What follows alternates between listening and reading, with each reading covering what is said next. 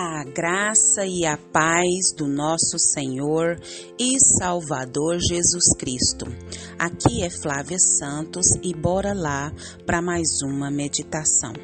Nós vamos meditar nas Sagradas Escrituras, no Evangelho segundo Lucas, capítulo 18, versículo 1. E a Bíblia Sagrada diz: Jesus contou aos seus discípulos uma parábola para mostrar-lhes que eles deviam orar sempre e nunca desanimar. Lucas 18, 11. Oremos. Pai, em nome de Jesus, nós estamos diante da tua poderosa, majestosa e santa presença. E é com entendimento disso que suplicamos ao Senhor que perdoe, Pai, os nossos pecados. Perdoe, Pai, as minhas fraquezas. Perdoe as minhas iniquidades. Perdoe, Pai eterno, tudo, tudo, tudo que há em mim que não te agrada. Pai amado, eu suplico a Ti nessa hora que o Espírito do Senhor continue trabalhando, Pai, na nossa vida. Pai, te agradecemos por mais uma semana que passou, te agradecemos, ó Deus, por mais um final de semana, te agradecemos por mais uma semana que já se iniciou no dia de hoje. Agradecemos porque o Senhor tem nos sustentado com mão forte, o Senhor tem nos agraciado de maneira sobrenatural e o Senhor tem suprido cada uma das nossas necessidades e tudo aquilo que precisamos o Senhor tem nos concedido. Obrigada principalmente pela tua presença. Agradecemos pela salvação, pela vida eterna. Pai, uma vez mais clamamos a Ti pelas nossas autoridades, Pai. Todas as autoridades que estão sobre nós, Pai. Seja elas onde estiverem, Pai que o Senhor venha agir, que o Senhor venha trabalhar, que o Senhor venha, Pai amado, através do teu Espírito Santo, convencê-las que não somos nada e que o Senhor Jesus é que é tudo, que é o único caminho que nos conduz a Ti, que só há um caminho que é Jesus Cristo ao Senhor, que o Espírito do Senhor venha trabalhar, que cada um venha reconhecer as suas mazelas, os seus pecados e que necessita de um Salvador, de um Senhor que é Jesus Cristo. Clamamos a Ti, suplicamos a Ti, Pai.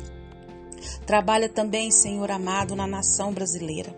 Deus vai de encontro à nação brasileira, vem com reavivamento.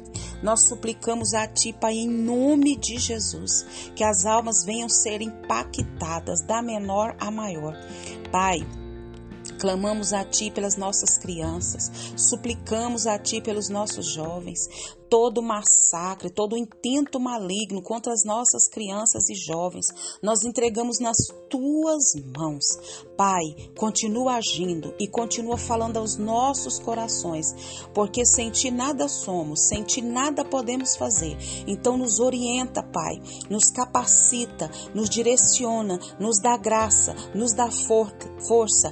É o nosso pedido nessa hora, agradecidos no nome de Jesus. Amém nós vamos falar nunca desanimar. O nosso tema da nossa reflexão de hoje, nunca desanimar. Como o ser humano é propenso a desanimar. Qualquer situação, qualquer área, é, a nossa fragilidade nos coloca numa condição que desanimar é o caminho mais fácil, mas não é o melhor. E Jesus, aqui no versículo que nós lemos de Lucas 18 primeiro, Jesus ele contou aos seus discípulos uma parábola para mostrar-lhes que eles deviam orar e sempre orar sempre e nunca desanimar. Então Jesus está falando para mim, para você nesse exato momento, que nós devemos é orar e nunca desanimar. Orar e nunca desanimar. Essa situação aí, o que, que eu devo fazer? Orar e não desanimar. Então, você já percebeu que as coisas de Deus são bem simples? Pois é, nós é que gostamos de complicar as coisas. Por exemplo, orar é simples. Orar é simples. E a palavra do Senhor diz que Elias era humano como nós, e ele orou fervorosamente para que não chovesse. E o que, que aconteceu? Não choveu sobre a terra durante três anos e meio. Elias era homem como nós, humanos como nós. A Bíblia diz também que Elias orou outra vez e os céus, que, que aconteceu? Enviaram chuvas e a terra, né, produziu os seus frutos. Simples. Ah, simples. A palavra do Senhor diz que a gente deve fazer o quê?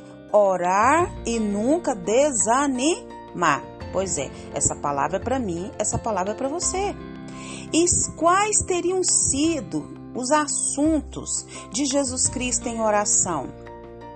Ah, a gente percebe na palavra que, que a Bíblia que Jesus tratava de gratidão, de intercessão, de assuntos administrativos. Por exemplo, no caso de Lázaro, lá no túmulo de Lázaro que Lázaro tinha morrido, o assunto foi qual? Gratidão. Isso, Pai, eu te agradeço porque me ouvistes. Isso mesmo. Lá na celebração da ceia, o que que Jesus aconteceu lá? Qual foi a oração de Jesus? Jesus havia intercedido pelos seus apóstolos e principalmente por Pedro. Para quê? Para que a sua fé não desfaleça.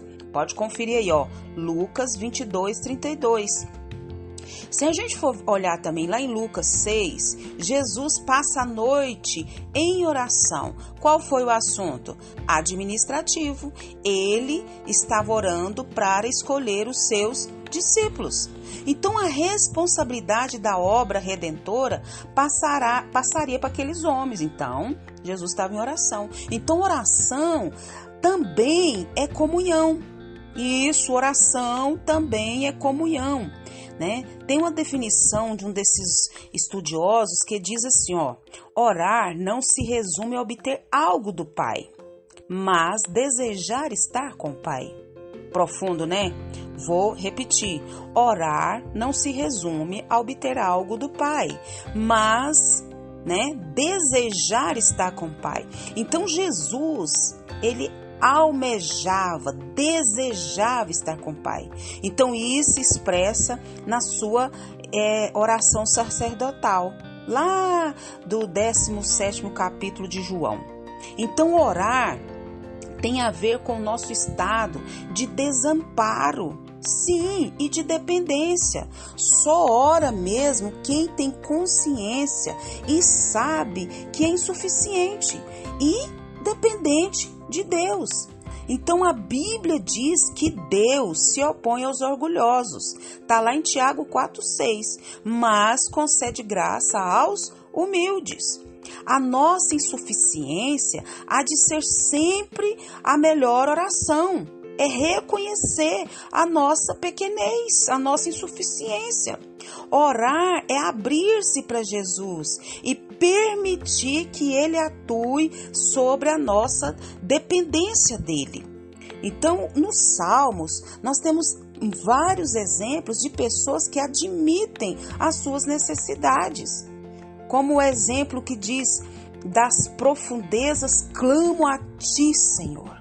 Então, quanto mais percebemos nossas limitações, mais intensa há de ser a nossa oração e mais nos aproximamos do nosso Deus. E que o Espírito Santo de Deus continue falando e trabalhando nos nossos corações. Pai, em nome de Jesus, muito obrigada, Pai, pela tua palavra.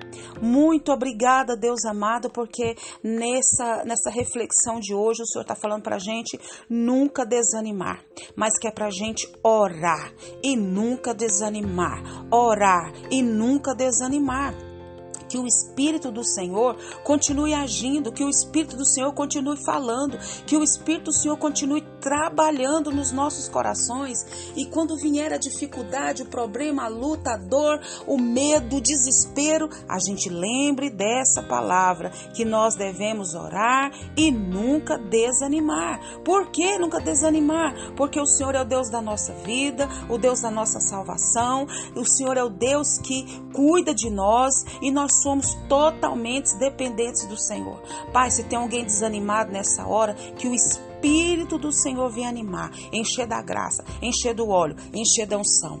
Pai eterno, continua nos guardando, nos livrando, Pai amado, de toda doença, de toda peste, de toda praga, de todo corona, de todo vírus, de toda virose, de tantas enfermidades que estão sobre a terra. Guarda a nossa vida, guarda os nossos, guarda principalmente de nós mesmos e do pecado. É o nosso pedido, agradecidos no nome de Jesus. Leia a Bíblia, leia a Bíblia e faça oração se você quiser crescer. Pois quem não ora e a Bíblia não lê, diminuirá, perecerá, não resistirá e ficará desanimado. Um abraço e até a próxima, querendo bom Deus. Uma frase de Agostinho: A oração genuína e completa nada mais é do que o amor. Amém.